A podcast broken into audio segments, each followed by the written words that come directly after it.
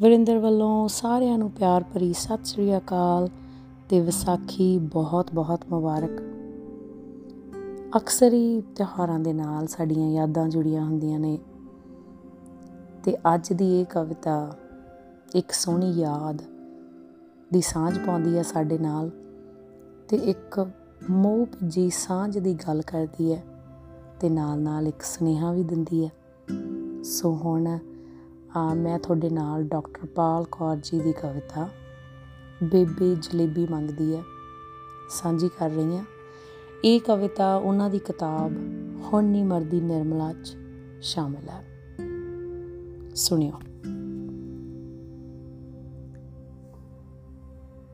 ਉਂਝ ਤਾਂ ਬੇਬੇ ਦੇ ਹੁੰਦਿਆਂ ਹੀ ਸਾਰੇ ਤਿਉਹਾਰ ਸਾਡੇ ਸ਼ਹਿਰੀ ਹੋ ਗਏ ਸਨ। ਪਰ ਬੇਬੇ ਪਰ ਬੇਬੇ ਫਿਰ ਵੀ ਜੋੜੀ ਰੱਖਦੀ ਸੀ ਤਿਉਹਾਰਾਂ ਨੂੰ ਉਹਨਾਂ ਦੇ ਮੇਵਿਆਂ ਦੇ ਨਾਲ। ਬੇਬੇ ਤਾਂ ਬਥੇਰਾ ਕੁਛ ਜੋੜੀ ਰੱਖਦੀ ਸੀ। ਉਹਦੇ ਹੁੰਦਿਆਂ ਤਾਂ ਪਾਕਿਸਤਾਨ ਵਾਲੇ ਪਿੰਡ ਦੀਆਂ ਗਲੀਆਂ ਵੀ ਸਾਡੇ ਪਿੰਡ ਦੇ ਗਾਲਾਂ ਲੱਗਦੀਆਂ ਸਨ। ਬੇਬੇ ਦੀਆਂ ਗੱਲਾਂ ਰਵਾਂ ਵਗਦੀਆਂ ਸਨ। ਉਹਨਾਂ 'ਚ ਕੋਈ ਹੱਦ ਕੋਈ ਕੰਧ ਨਹੀਂ ਸੀ ਹੁੰਦੀ। ਬੇਬੇ ਜਰਾ ਢਿੱਲੀ ਹੁੰਦੀ ਤਾਂ ਸਾਰਾ ਟੱਬਰ ਆਪਣੇ ਦੁਆਲੇ ਇਕੱਠਾ ਕਰ ਲੈਂਦੀ। ਪਰ ਆਖਰੀ ਵਿਸਾਖੀ ਤੇ ਬੇਬੇ ਕੱਲੀ ਸੀ।